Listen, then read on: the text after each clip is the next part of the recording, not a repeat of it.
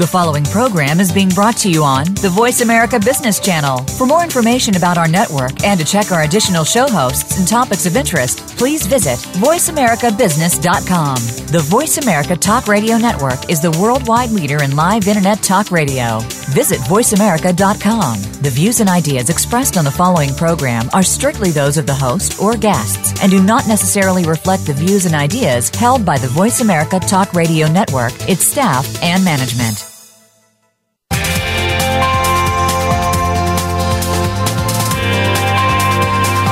Welcome to a very refreshing hour of business talk. This is Startup Focus with Game Changers, presented by SAP. The best run businesses run SAP. You'll hear from the innovators who know how to use game changing technologies to shake up the status quo with big data and real time and predictive analytics from the consumer to the enterprise. Learn how to help your organization move in exciting new directions. Here's your host, Bonnie D. Graham. Welcome, welcome, welcome. If you want to run with the game changers, you are absolutely in the right place. Let's see what the buzz on the street is today. Okay, I have a quote from a writer named Scott Carey. He wrote this in computerworlduk.com uh, just about um, two months ago, June 6, 2017. Let's see what he said. And I quote, enterprise technology is big business, and the startup sector is bustling with companies capitalizing on the growth of demand for tools in the world of big data, DevOps, cloud, mobility, the Internet of Things, and security scares. Oh my, couple of keywords in there, enterprise technology, big business and startups bustling. There you go. So what are we talking about? Well, sometimes enterprise software, you know, it's intended and designed to streamline a company's workflow, boost productivity, make operations faster and smoother and seamless. Well, sometimes it just does the opposite. So what is the problem? Well, sometimes knowledge workers are not trained to smoothly integrate new technology into what they've got, their existing legacy systems or other new systems, and they're stymied. They're stumbling along. The interfaces confuse them. The dashboards are incorrigible and indecipherable, and sometimes the communications are not great. Maybe it's just because they weren't trained. Who knows? But where can a big company turn? Well, this is Startup Focus with Game Changers, so I think you already know the answer. Startups is the answer. Startup software could help your company unlock new opportunities and speed you along that path to becoming a digital business because that's what you need to do today. We have a panel of three experts from all over the world. Let me tell you who they are before I introduce them. First up in a moment, we'll be speaking with Florian Meichsner. He is the co-founder and VP of marketing at a company called Sablono, S-A-B-L-O-N-O, and he will tell us what his company does. Joining him on the panel is Prithvi Sen Sharma an Indian entrepreneur and the founder of Prakshep, P-R-A-K-S-H-E-P, data science company that analyzes satellite imagery using artificial intelligence to make Earth data massively available. I love that term for business and individuals at a planetary scale. He'll tell us a little bit about that company. And rounding out the panel is our very own Gary Parnell at SAP Startup Focus. So let's circle around the table to Mr. Florian Meichsner. And Florian has sent me a quote, a wonderful quote from Will Smith, the actor. Will Smith went skydiving recently. If you don't believe me, just Google Will Smith, find the YouTube videos. He talked about it on many TV shows. They're all there for you to see. Here is the quote. By the way, Will Smith. Okay. 1968 was his birthday. Uh, September 25th, American actor, producer, rapper, comedian, songwriter. In 2007, 10 years ago, Newsweek called Will Smith the most powerful actor in Hollywood. He has amassed nominations for five Golden Globe Awards, two Academy Awards. He's won four Grammys. The only actor to have eight consecutive films grossing over $100 million in the domestic box office. He has been ranked the most bankable star worldwide by Forbes. And in 2014, 17 of the 21 films he had leading roles in accumulated worldwide gross earnings of over $100 million each. What can I say? Okay. So here is the quote from Will Smith on his skydiving experience. The best things in life are on the other side of terror. Oh my. Florian, welcome to Game Changers. How are you today? I'm all right. Thanks very much for having me here. Thanks for joining us. You had you seen some of the TV appearances of Will Smith before you picked this quote? I've actually have, yes, um, but that was not the reason why I picked this quote. Um, so this, I came across that quote actually by coincidence because a friend of mine uh, sent it to me actually uh, only a couple of days after I went skydiving myself. Um, and um, yeah, I, I've, I watched this this this great piece, um, and I've seen Will Smith talking about his experience, and I was totally amazed how energetic he he he talks about his his experience there. And what what uh, caught me the most was his description of the fear that you have, not in the moment that you actually jump, but in the time before. So he mm-hmm. talks a lot about um, the fear that you have the night before, or the fear that you feel on the on on the actual day when you're approaching the airplane. But once you actually jump out of it, um, he describes just as it is, and uh, as I also um, um, realized it, you don't feel any fear anymore. It's just pure freedom. It's just it's just bliss, as he says it. And um, I can just totally relate to this, and that was a very funny coincidence, actually. And putting this into perspective of our topic today, um, I think it is uh, it is a very natural and human thing to to fear things and um, to sometimes whenever we take a decision think about it twice and analyze it a lot of times and and just understand what this would mean for you um, but on the other hand i think this fear sometimes holds you back or even uh, prevents you from from taking action and doing something and same goes for for organizations or enterprises which are um, are nothing else than, than a group of people um, who have to take a decision, for example, for a new enterprise software or change, whatever it might be. And obviously, all these individuals, all these people, are um, are, are having the, these thoughts and, and these these fears as well, because um, it, there's always the risk of taking the wrong decision.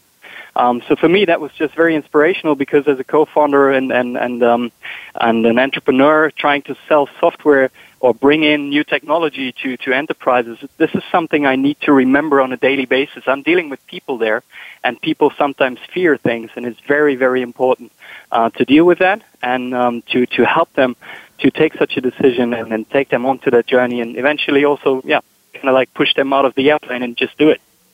Thank you very much. Very interesting, Florian. And, and, I watched a couple of those videos of the, the TV interviews where Will Smith, he's so animated. He's so fun to watch. And I remember him from the Fresh Prince of Bel Air TV. Oh, so long ago. He's a hotshot now. But what I remember, my takeaway, Florian, was when he said, they tell you in the plane before they open the door and push you out. They say, we're going to push you out with your parachute on the count of three. They lie. They say three, but they do it at two. And the reason, according to Will Smith, is because human nature is when you're afraid, when that three is coming, you're going to grip the sides of the door and not want to be pushed. So they shock you and push you at two. And uh, it was just really enjoyable to watch him talking about the experience and the beauty he described and the peace he described and the amazing feeling of just being there. It was lovely. Thank you, Florian. Wonderful quote. Great introduction to our topic. We have a lot more to hear from you during the show. And now I'm going to turn to our second panelist. He is Prithvi Sen Sharma at Prakshep. And Prithvi has sent us a quote from way back in time. Jerome Cardan.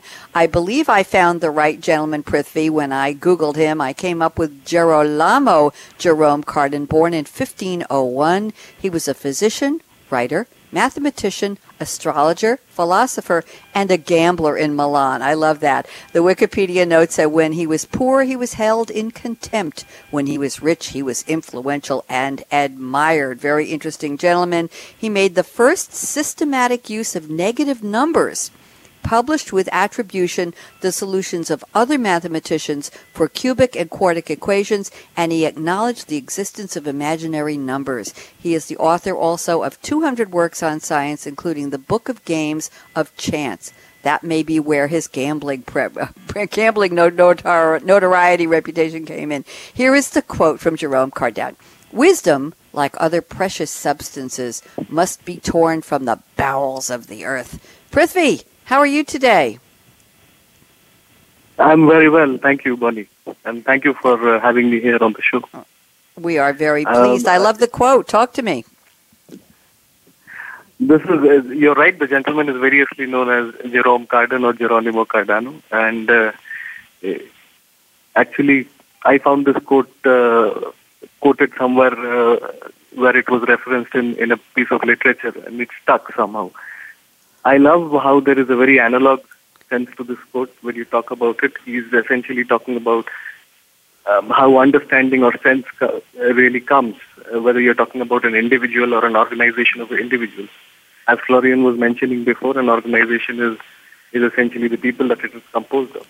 So in that particular sense, talks about how an organization reaches a particular sense of understanding by uh, by doing the particular process. I also love how there is a, an almost ceremonial sense uh, to this particular quote. It, it lays out very barely steps needed to acquire this information. It mentions a particular process and it mentions a particular place. It says truth must be torn from the bowels uh, of the earth. And it also qualifies it as a precious substance, as other precious substances. So I think in this, uh, in the world that we are living today, with the challenges that we have with enterprise, and the kind of software that we are building on these on these things. The key is to understand how we can actually accumulate wisdom at an organizational level and really make the process uh, uh, a wonderful thing to begin with.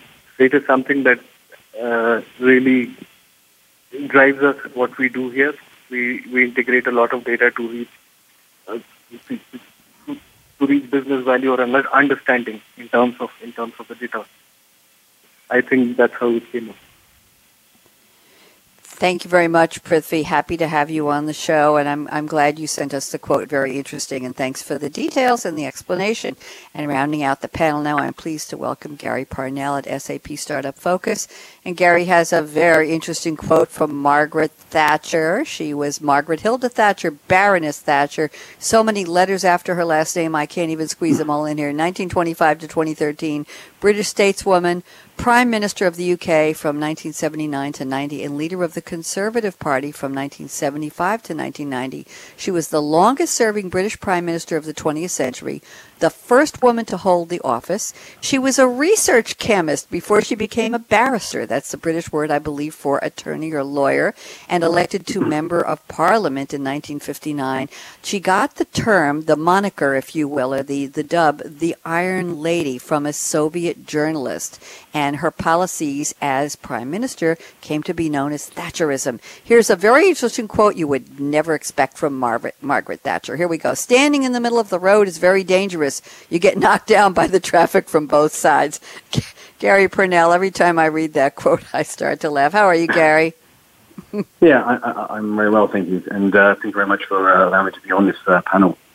Happy to have you. Love the quote. How did you pick the quote? We're talking about enterprise software. We're talking about startups jumping in, diving in, coming to the rescue. Yeah. So, who is it who's standing in the middle of the road? Help me out here. Yeah, so, so, so I mean, I, I, I'm, uh, I was born in 1969, so I would look upon myself as a, as we call it, a Thatcher child. Um, so I obviously, obviously grown ah. up uh, with her policies and her views, and obviously saw her on, on television on uh, most evenings. So uh, obviously, I've listened to uh, to her um, so, as being a prime minister throughout them years. Uh, and the reason why I wanted to, you know, it took me some time to go through some quotes which I felt felt was uh, should say, par with what the discussions we're talking about. And the reason I like that quote is that I see sometimes, especially with the, the job, the job role I have within SAP, is that I see too many entrepreneurs and sometimes vendors trying to please everybody. Um, and sometimes they don't have the strong direction um, of the, what they should have. And I feel that sometimes you know, they are trying to please everybody. They're trying to be in the middle of the road.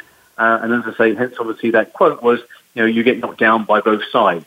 I felt that, you know, this is quite a strong quotation from, from Margaret Thatcher to say, you know, this is strong direction um, and uh, there was strong execution. So I'm trying to put across is that you, you, have an idea or you have a, a, a, a mindset, you go forth, uh, but make sure that you have that direction uh, and not trying to be this kind of uh, jack of all trades. Very interesting. And Gary, that's really good advice, I think, for uh, for even for any kind of a startup. Uh, I'm a big fan of the U.S. TV show Shark Tank. Do you have that in Ireland? I know that's where you are right now, Gary. Are you mm familiar with Shark Tank? No, no, no, no, no, no, we don't. Shark Tank has uh, self-made millionaires, billionaires. Mark Cuban the owner of the Dallas Mavericks. Mm-hmm. Um, let's see, uh, Kevin O'Leary, who's a big yep. investor in the wedding business and in the wine business.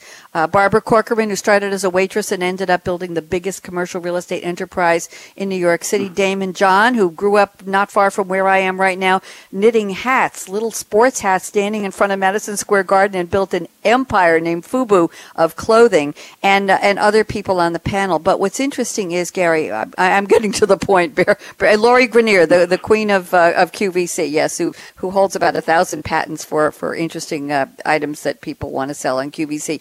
But the point is that when an entrepreneur comes on the show looking for the seed money from the sharks, Gary, very often, mm. the, it'll be, let's say, a woman who's designing a new line of uh, bathing suits for, for three year olds to five year olds. And she'll say, Oh, mm-hmm. I have 20 SKUs. It's just amazing. And now I have a line in pink and I have a line in blue. And for girls who don't like the girly colors, we can give them dark green. And she'll say, I have 500 mm-hmm. SKUs. You know what the sharks say? For God's sake, lady, dial it back. We, we want you to specialize. We don't want you to be all over the map. You'll never succeed in business Correct. if you're trying to please. Every, you knew I was getting to it eventually, Gary. Yeah, no, no, no, I, I totally agree. Thank you. Thank you. Very, very interesting. So that's what your quote reminded me of. As far as the standing in the middle and getting hit by both sides, I think that's a uh, a downfall for a lot of people in politics and in real life. Well, I just want everybody to love me. No, you're going to get hit by both sides. Wonderful quote, Gary. Correct. Thank you. Now let's turn back. thank you. Back around the table to Florian Meisterowitz Sablono. Florian, I have three very important and slightly personal questions for you, and then I'll repeat the same questions for Prithvi and for Gary. First question question is where in the world are you calling from or where we're calling you today? Second question is what do you love to drink that makes you really, really, really, really happy? And that's called What's in Your Cup. And the third question is give us the 60 or 90 second elevator pitch of if I met you and you say, Oh, I'm the co founder of Sablono, tell me what the company does. So, Florian, it's all yours. Great, Bonnie. Okay. Um, yeah, I'm actually based in Berlin which is uh, quite exciting because the city is just an amazing place to be at the moment. Um, one of the hot spots in Europe, I would say. So this is pretty cool. You have a lot of startups here, and we're based right in in the heart of uh, of Berlin. Um, and since we are having, or we are approaching late afternoon by now, and I'm a typical German, I'm probably going to have a beer later on. Uh, so as soon as we're done here, I'm going to have a nice uh, chilled beer. Um, it's a pretty hot day here in Berlin, so I'm really looking forward to this. And it's not just going to be any kind of beer. I'm going to have one from my actual hometown, uh, which is Cologne in the very west of, of Germany. And we call that beer Kölsch. I don't know if you've ever heard of it. Uh, no. There are a few, um, craft breweries in the U.S. Uh, trying to adopt that recipe as well. It's a very beautiful beer, very nice. Um, I actually have to give a legal advice. Illegal to brew this beer so um, if anyone is listening here trying to sell Kölsch in the U.S. soon, um, please uh, bear in mind that this is actually prohibited. um, but uh, yeah, that that's just a quick side note. So, um, Sablono, what do we do? Um, we are um, developing and supplying software to the construction industry, um, which is a very um, let's call it um, old-fashioned industry when you look at technology, and we're trying to to break it up a little bit uh, and first of all, or uh, most importantly, centralize information that comes in from your actual construction site and all other sites that are um, that are somehow involved in the process as well. So it's predominantly um, we see a lot of prefabrication in construction at the moment. Then we have those huge construction sites themselves with lots of people running around capturing data on a on a on a daily basis, and all that data is, is currently collected in a very analog and and and unstructured way. And we're providing a platform that helps everyone who is involved in the construction process, starting from the planning phase um, throughout the construction phase, to centralize all the real-time information about the actual construction process and progress in order for everyone to be on the same page and understand how a project is currently um, developing and performing. Very interesting. Thank you very much. Um, and how long has the company been around? Did you tell us? Uh, well, actually, we founded the company in 2013, uh, coming from from a research project at uh, the university in Berlin. But I uh, tend to say that we actually started um, working out there on the market and be present from 2015 on. Very interesting. So you're a relatively new startup, and you're part of the SAP Startup Focus program. Is that correct? Yes, we are. Actually, that, that, was going? one of our first steps that we took. it's going quite ah. well, I'll say. Um, so we really appreciate that support that we get there. Um, first of all, obviously, from a techno- uh, technological perspective, um, um our platform is built on, on SAP HANA, so there was a lot of things for us to learn and um, get into, and, and, SAP gave us some great support there. And then, if um, along the along the line, uh, you also get a lot of support in, in marketing and sales, attending shows together, uh, getting access to the market. So we really appreciate it. It's been a very great chance for us to, to get the word out there, basically. Glad to hear, and we're delighted to have you on the show. I know you're busy and happy you are taking the time to join us today. And I understand Prithvi is back on the line, Prithvi Sen Sharma. So, Prithvi, I don't know if you heard the questions, but number one, where are we speaking to you from? Somewhere in India, if you want to tell us where. Tell us a little bit more about Prakshep. I mentioned that it's a data science company analyzing satellite imagery using AI to make Earth data massively available. Fascinating. And also, Prithvi, we'd love to know what's in your cup today that really, really, really, really makes you smile. Go ahead, Prithvi. And Bonnie, uh, but I'd probably like to uh, say uh, I have I have uh, chai in my cup today. This is the drink okay. I would like to talk about. And why I picked this particular thing is uh, I really we have a saying here in India that India really runs on chai.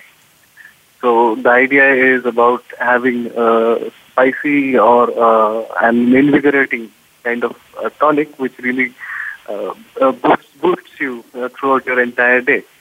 So uh, you have it multiple times during the day. So I really love the idea behind the whole thing. So if you look at it, it's almost an institution from where I am from. So I'm speaking from Bangalore in India.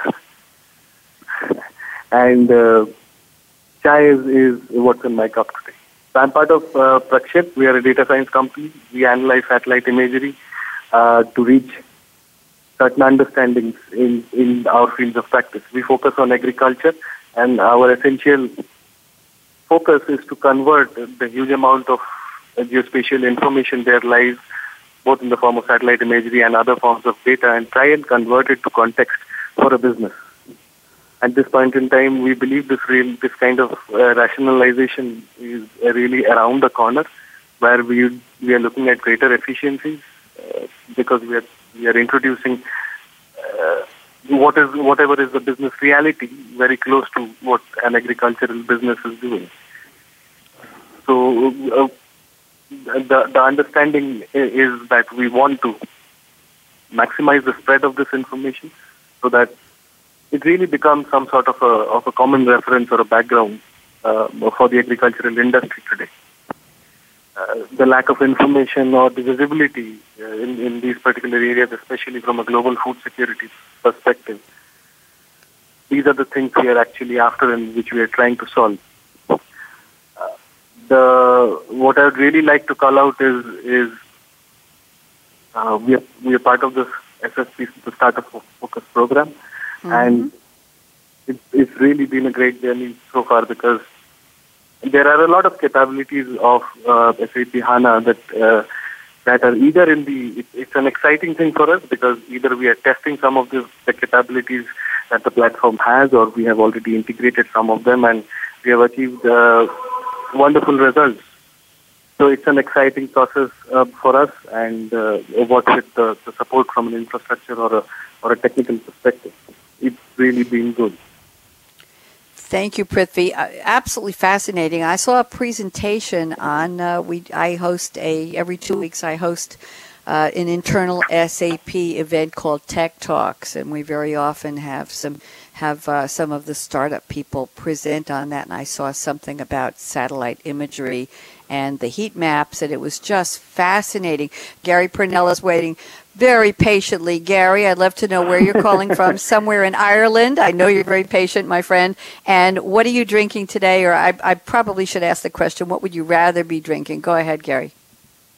Um, no, no, no, no. Thank you very much. Um, yeah, first, first of all, I'll be, I'm calling from Dublin, um, in Ireland, and uh, uh, just to quickly, I had a slight accident on uh, on Saturday morning at the gym, and uh, I fractured my ankle. Um, so uh, if you a uh, picture that uh, I'm uh, up uh, upright, uh, obviously uh, uh, with uh, my leg, and um, with uh, obviously medication, I guess, just to to, uh, to numb the pain slightly. But um, uh, no, no, I mean. answering your question, what uh, would I have in my glass today? um, I would say um, uh, a, a nice cold glass of milk. Um, which you've probably Oh. never heard. Yes, I have. I have to tell you, oh, Gary, Oh, okay. my dad, my dad was a big milk drinker, and he loved even buttermilk. And he would go to the wonderful restaurants in New York City. He's been gone over 20 years, but he would go and order maybe a chocolate cake or something for dessert, and he'd say to the waiter, "Can I please have a glass of milk?" And they would look at him like he was absolute. So tell me, how did you become such an avid milk drinker? Um, I, I, I, I- guess I'm a bit sort of like um, uh, when I was uh, just before I went to college. I worked on a milk round. I don't know if you have them in the US. I don't think you do, but uh, uh, in London you have milk rounds, and uh, these kind of like uh, trucks go around certain roads and deliver milk bottles um, first Oh, thing in the morning, very early. Yeah. Oh, yeah. Okay. Uh, uh, and, and that's what I did for two or three years. Um, obviously, you know, to, to, to save a few pennies before I went to, to university. And uh, I, I, you know, the, really the, uh, the the love of that milk in the mornings like really bred me through for the last you know 30 years of my life. Um, but very similar to your father is that you know I go to a restaurant and my wife would order a, a nice glass of you know, red or white wine, and I'd be asking for a glass of, of, of milk. Sometimes it's embarrassing, but to tell you the truth, that's what I enjoy. Um, I think that uh, if it's something that you enjoy and you uh, you want to do it, you should do it. I couldn't agree with you more, and I have to tell you, uh, very funny story. Uh, I inherited my dad's love of milk, but the funny story is that when I was growing up, which is a long time ago, Gary Parnell, you are bringing back so many memories. I'm still an avid milk drinker, but we had the milkman. I live. Yep. I grew up about five miles from where I am right now. I'm in Great Neck. I grew up in Douglaston here on Long Island. Great Neck is Long Island, Nassau County. Uh, little uh, Douglaston, Little Neck area is just across the border into the borough of Queens in New York City. And we had the milkman. We also had the cupcake guy, the bakery guy. So my, we had a uh-huh. back porch, and my mother would know which day the milkman was coming, and he'd bring. There was a little box outside, and he'd bring the bottles of milk and put them into the box. And I guess she and Dad paid on the monthly basis. We also had the bakery man called Dugan. Dugan's Bakery delivered cupcakes and cakes. Oh, so we had the cake to drink, to eat with the milk. Okay, It yeah, was- yeah, yeah, yeah, yeah. That was an Perfect. ecosystem before we, Gary. We didn't even have the term ecosystem in those days. We're talking in the 1950s. We had this. Yeah, oh yeah, my! Yeah, yeah, yeah, no, no, no. Um, so, so, so, so obviously you don't see milk uh, vans, as they call them over here, anymore. Uh, they don't exist. So obviously people would go to the, uh, the store and obviously uh, do it that way. But um, um, so to, to, Thank- to really give you my you know sixty second Yep. elevator pitch uh, within Yes. the SAP Startup Focus program, I think you know uh, we have obviously two, two strong ambassadors uh, obviously on the call. One obviously has, has disappeared, but you know reference to um, uh, their praise about the program. But you know I I would say, and I know that you probably hear this all the time. that, You know I probably have a great job within SAP. Why? Well, you know I have that. Um, uh, background reference to, to startups as well as obviously I work obviously for SAP. Um, my job is obviously to go out there and onboard startups in the first kind of phase that we have within the SAP Startup Focus program. Um, so I look at many, many solutions, uh, many unique solutions. Obviously, that you know, that which obviously uh, uh, we, we enjoy to you know to discuss. Uh, we build that solution on a, a minimum viable uh, viable product on HANA, uh, just mentioned there. And then obviously on the third part, we obviously take that uh, solution to our marketplace and uh, uh, we co-sell with this, you know, with ourselves, you know, the 340,000 customers we have uh, within our uh, global base. So, so, so regarding the, the program, you know, I think it's, it's, it's been spoke about on, on the praise as well. But uh, that's that's really what the, the, the first part of the onboarding is. What I do across EMEA.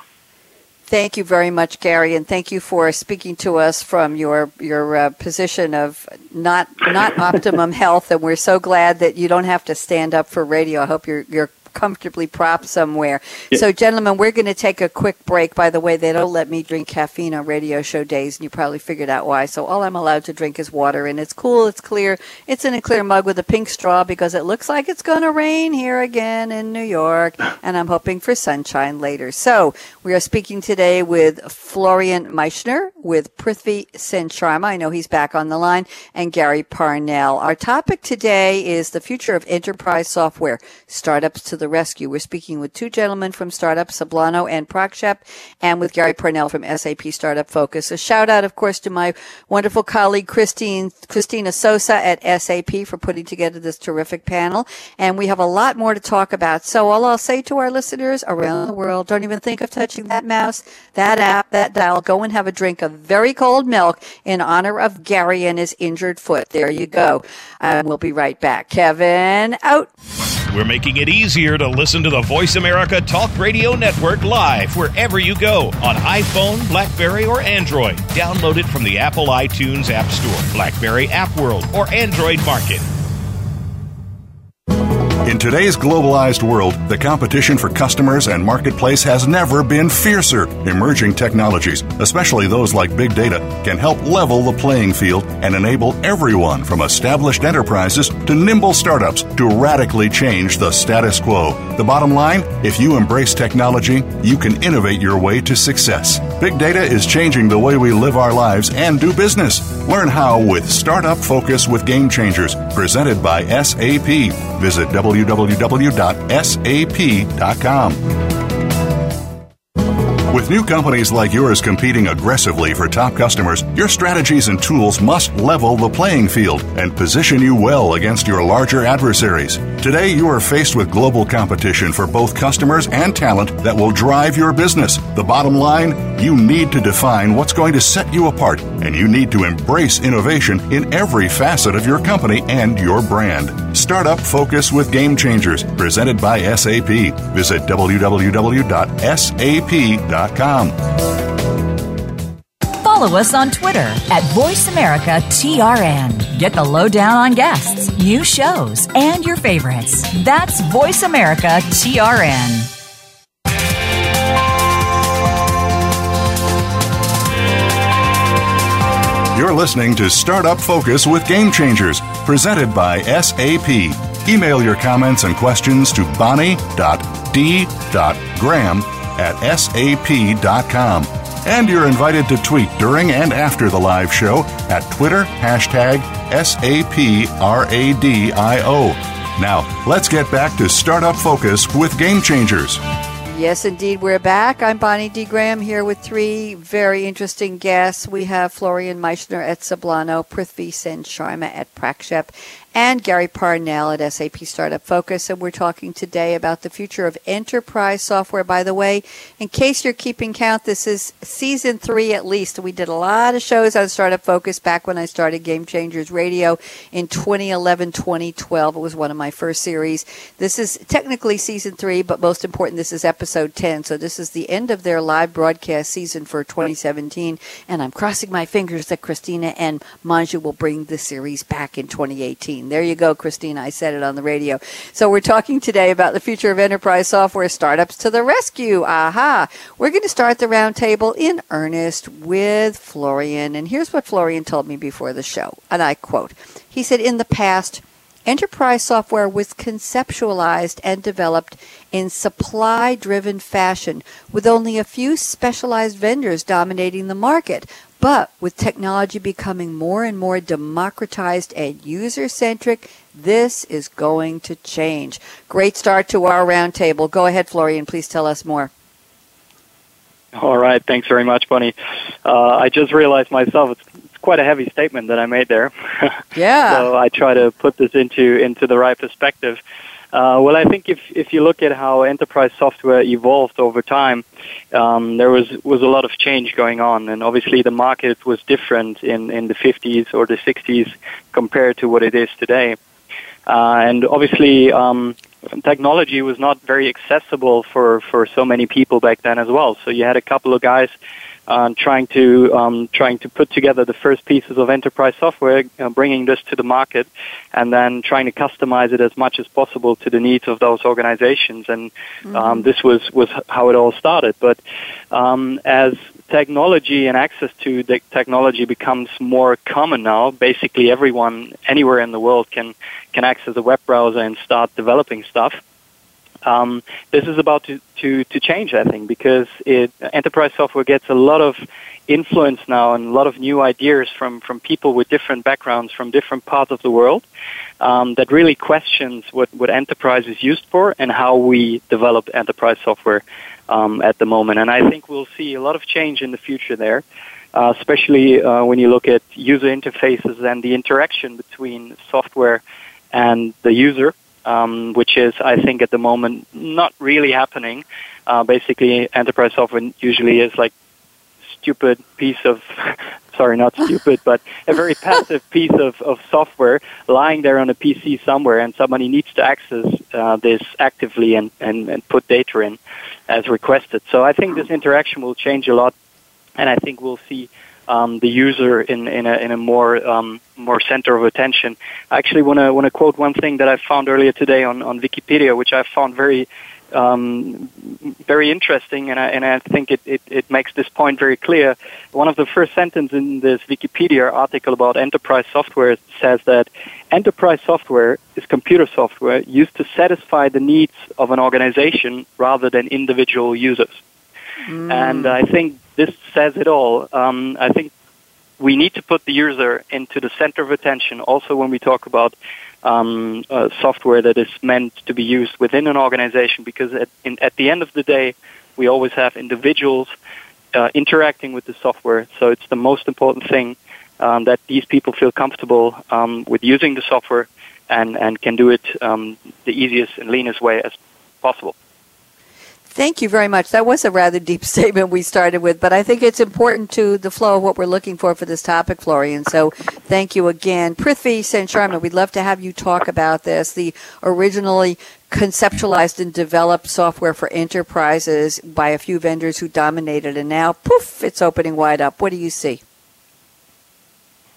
Right, Bonnie. So I think uh, where we are with the with the enterprise software uh, we see in the industry now, I think it's a wonderful opportunity. It's a great opportunity. I think I would compare it to nothing less than uh, the either the industrial revolution or the printing press in terms of the scale and leverage it is going to bring to future generations. Um, while while we have managed to go beyond that particular point, uh, we, we, see the disruption happening in terms of how you mentioned it, opening it up. Oh, you know, things are opening up, so things have become much more faster. They have become agile, and as Florian was mentioning. Um, the need needs to shift uh, uh, towards integrating uh, the experience of an individual user into the whole uh, system rather than, uh, you know, how the Wikipedia um, uh, snippet was talking about, as you mentioned. Um, but I still think that how we are going to move about this is we're going to start integrating and start thinking about more of a man-machine kind of a, of a network but instead of uh, talking about the training or the productivity of the, of the individual information workers, we are probably going to move towards where we are empowering people uh, more using using the machine layer. That's where we are going. Thank you very much, Prithvi and Gary Parnell. I know you have something to say on this. You want to join us? Yeah, I don't know. I, I, I think especially you know when we talk about enterprise um, you know solutions, I think that you know one thing that was I think was highlighted there is obviously having the you know the end user, the customer, uh, in the, complete focus. Uh, I think that with you know I'm just going from an SAP perspective, and that's obviously SAP side focus program. I see a lot of um, obviously um, entrepreneurs and startups. You know, um, obviously the first point of contact when they start looking at new innovation um, solutions. So, so I, you know, I, I, I would agree Um, I think that sometimes we don't look at the end user, we don't look at the client base, uh, and I think that's the first point of contact. Thank you very much, Gary. Uh, Florian, I'm going to circle back around to you. This was your topic. Is there anything you would like to add before I move on? Mm-hmm. I actually totally agree with what the guy said. Uh, I think software will um, get more smart. It will learn a lot from the user and and uh, will help him, him, to execute all his his duties and tasks uh, than today. Um, but I think what we should also um, keep in mind is that um, what I meant with conceptualized and developed in a supply-driven fashion is that uh, I think in the past we we or software vendors uh, tended to uh, to push out solutions into the market, and the market had to adopt to to those solutions, and you had to make a lot of changes to, let's say, your IT environment, to other systems, integrations, whatsoever. And I think this is also something that is going to change. So it's not only putting the user in the center of attention, but also the needs of the organization, but in the very first place. Um, so I think software will be much more flexible and adaptable to to what an organization and the people within actually do need in order to execute their work. Just a little thing I wanted to to add there. Thank you very much, Florian. And now, Prithvi, I'm looking at your notes, and here's something I would like to bring up. You say digital business and immediate access to everything they need. That's what we're looking at now. That's what has changed. And you say the enterprise of the future will operate with data at the speed of thought. Talk to me, Prithvi. Very interesting concept. Mani, uh, um, uh, what what we were essentially thinking when we made this point was, um, if, if you look at if you look at how uh, things are moving, um, more and more of, of how what we call quote unquote data is being brought to the forefront. So you're bubbling it up. Businesses, if you look at it, are trying to carry over the the sense of ubiquity that they have uh, on the offering side of the business. Like for example, uh, if you're looking at it, things are more available on the web today. Things are more available on mobiles today. So it kind of translates over to what their requirements are, or understanding are, or demands are in terms of what they're getting from the data.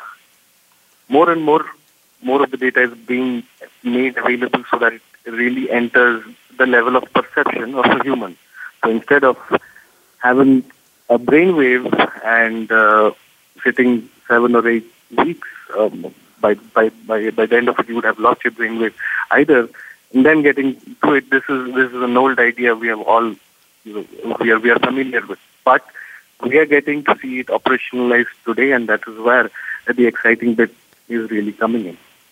For example, if I look at it from an agricultural perspective, uh, there are commodity traders um, in India and in Southeast Asia and all over the world who are actually looking at a better method of price discovery depending on how uh, the geopolitical situation is changing or, or this uh, fluctuating demand and supply in various, and there are various choke points and how those things are happening more and more complex systems are being made so that people can actually interact with this. So while on one hand you have the rapid increase in the complexity of this, on the other hand you have the capability to bring this really to the to the level of a human or, or the level of a human's perception. So you start a particular thought process and you can end it very quickly. Very interesting. Thank you very much. I'm I'm so intrigued with the idea of the speed of thought. Uh, Prithvi, and, and when we come back after we go around the table, I, I had asked you before and your phone line dropped, what gave you the idea for your company? Were you visiting a lot of planetariums as a child and looked up and said, oh, we have to capture all of this data? Anyway, we'll talk about that in a minute. Gary Parnell, love to get your thoughts on data at the speed of thought. You agree or disagree? Uh, well, I mean, in the the job I um, have within SAP Startup Focus Program, totally agree. Uh, I mean, uh, not to, not to, to, hence obviously HANA, and obviously which we've you know touched on before. Um, I see a lot of startups, uh, you know, uh, a majority of startups are looking for real-time, um, you know, enterprise uh, solutions. You know, that uh, kind of, you know, it was done yesterday or the week ago uh, is obviously gone and, and, and, obviously, you know, past our um, our time. So, so yeah, I mean, I think it becomes, it creates massive uh, challenges obviously real time, but obviously has massive opportunities uh, for us to, to, to, obviously conquer. So yeah, I do. I, I, I, I totally agree with that. Thank you very much. And Florian, circling around to you, what do you think? Speed of thought? Is it possible? Is it possible that software is going to, uh, the data will be faster than the speed of thought? Because how, how can we even understand it if it's faster than we can grasp and we can think? What do you think? Be, uh, faster than our thoughts or faster than light or whatever we might Yeah. be talking about. Um, But I, I definitely think that, that the availability of data is, is what is crucial to success in the future because the more data that we collect um, through sensors and um, and and um, things, Internet of Things um, applications, where, wherever this data might come from, it needs to be analyzed or analyzable um, and available in real time. And this is what, what makes it so so crucial, I think. So looking at the construction industry, for example. Um, I don't. I don't think we will ever have a machine telling a project manager um, what next to do. I think there's always this human factor which which should be in the game still, uh, remain in the game. But um, it is very important for him to to get the right information without really having to look for it or running after it, running after people, calling people, collecting data, while I'm actually in the position of taking the next decision. So um, this is a topic that that is very important to me, and, and I think um, this this needs to be, be factored in as well. Thank you very much. Prithvi, you want to do a quick wrap up for me? Anything you want to add to what your colleagues on the panel just shared with us? Um, no, Bonnie, I think I think the table really agrees around this. So, uh, kind of summing it up, uh, what we are hearing is uh, we are looking at more of the data being available and more of the data being analyzable, more of the data actually entering into our, our thought processes. And uh, this is this is this is something of an evolution which will keep carrying on. So I agree with both Gary and Florian. Thank you very much. And Gary, I'm looking at your notes, and there are a lot of interesting thoughts here. Uh, we've covered some of them, let me just put some bits and pieces together for you to comment on, Gary, if you don't mind. Number one, you say vendors and their IT teams must ensure their networks and all associated components are operating at optimum performance to keep business operating smoothly. I think that was our opening premise: is how is enterprise software going to keep the enterprise humming? So let's just start with that. And then you say the future is about more than just technology. It's about economic trends, population growth, climate change, woohoo, health trends, and so many massive challenges and opportunities. And then you say, here's the kicker. These days, the future comes at us faster than ever before. So don't you wrap this up into some kind of a neat package with a red bow for me and, and tell me uh, how, do, how do startups fill the bill or fit the bill for what enterprises need to deal with all of these trends and all of this acceleration? Yeah, no, no, no, no, will do. I hope, I hope I do anyway. Um, so, so, so, so, I mean, you know, coming from um, talking to startups on a daily basis, you know, I see many trends, many solutions, uh, and many what's, you know, that crystal ball effect as well, and what's coming down the line. Uh, and, and, and what I do see is that, you know, in, in 10 years or even in 20 years, uh, you know, not, not most or, or, of today's jobs will be completely obsolete.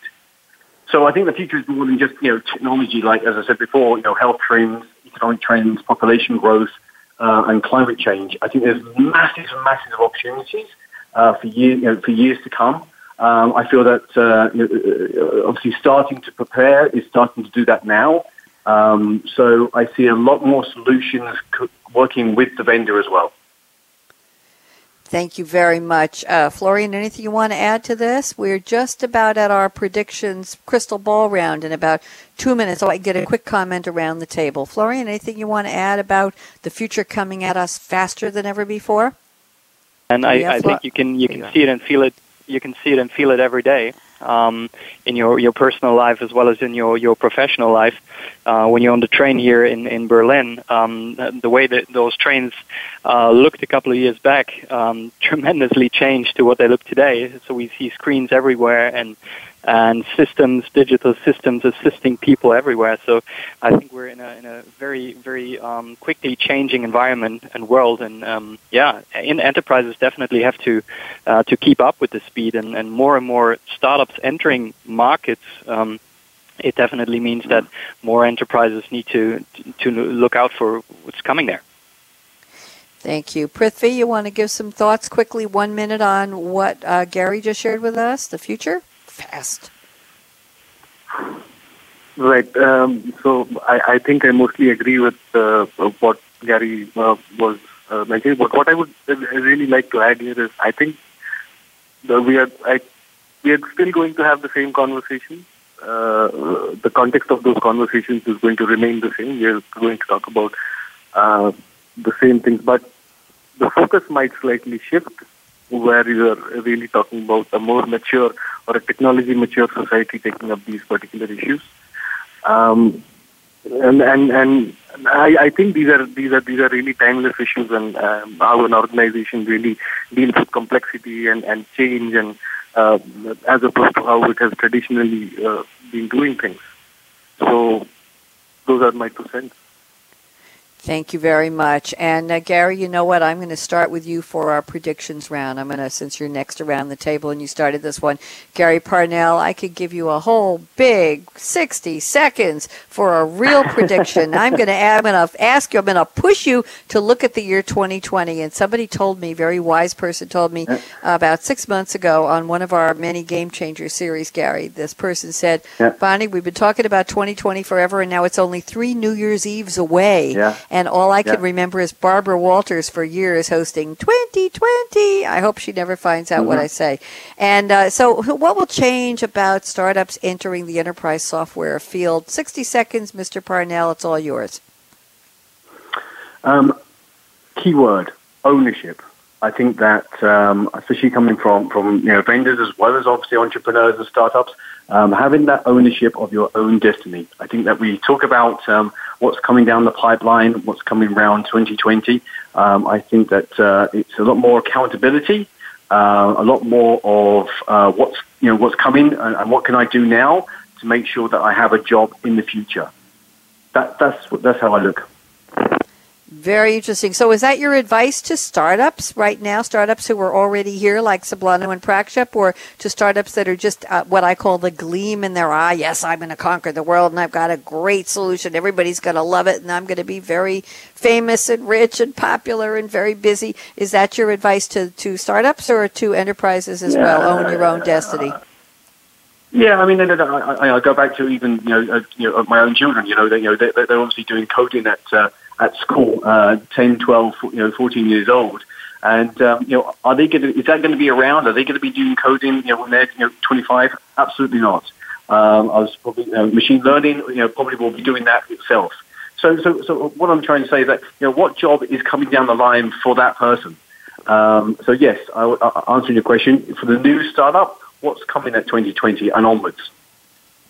Thank you very much. Very prophetic and profound as always, Gary Parnell. Gary, I'm sorry you're in pain, but you sound terrific. I don't know how you do it. I'm very much a fan. Flor- thank you. Florian Meichsner at Sablono. Love to get you 60 seconds. What do you predict around 2020 for startups and enterprise software? Go ahead, Florian. Oh, okay. I think it's pretty pretty difficult for me now, uh, coming after Gary. Um, that was pretty deep uh, very good. um, I also think we're, we're going to see a, a lot of change there, um, and I think uh, just as Gary also said, um, we always have to to understand or see what what are the, the jobs of the future, and uh, basically, I mean, what are the people going to do when, when we have machines that are smarter than than the people themselves. Um, but I think um, this is not a topic for 2020. This might take a little longer, especially if I look at industries like the construction industry in our case.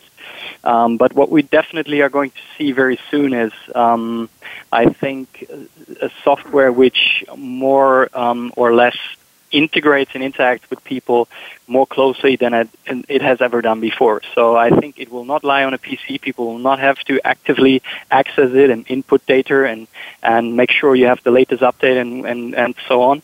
It will it will ask you um, and the user and, and everybody involved about um, mm. information so that um, the, the systems get smarter on the go, on the way, um, without people uh, necessarily having to to um, do a lot of things um, actively, and, and in order to to keep the software um, up to date and the data up to date. Thank you very much. That's very interesting and prophetic. And Prithvi Sen Sharma, I saved 60 seconds for you. That's all we have. So, Prithvi, what's your prediction, please? Go fast.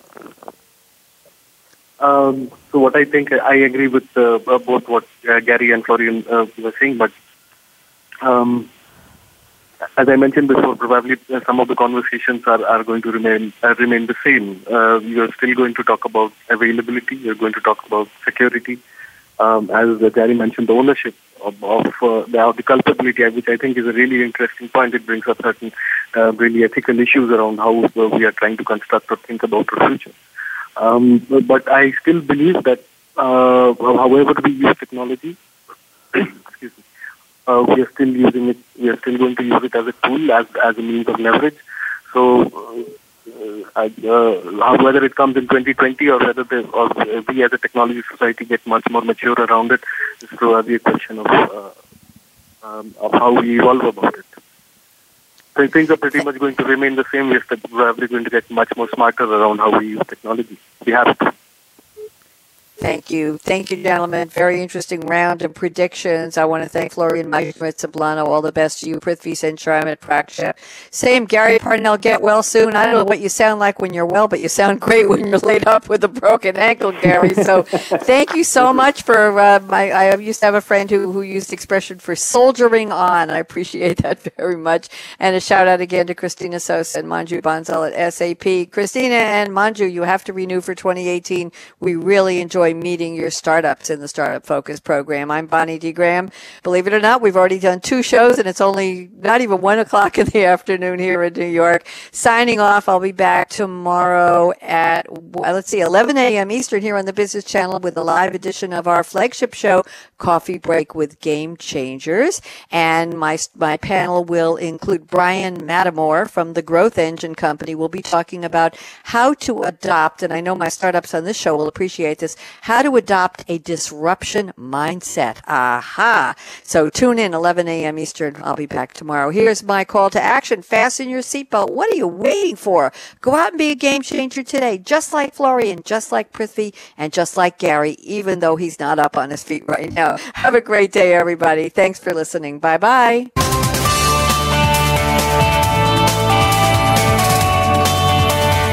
Thanks again for tuning in to Startup Focus with Game Changers, presented by SAP.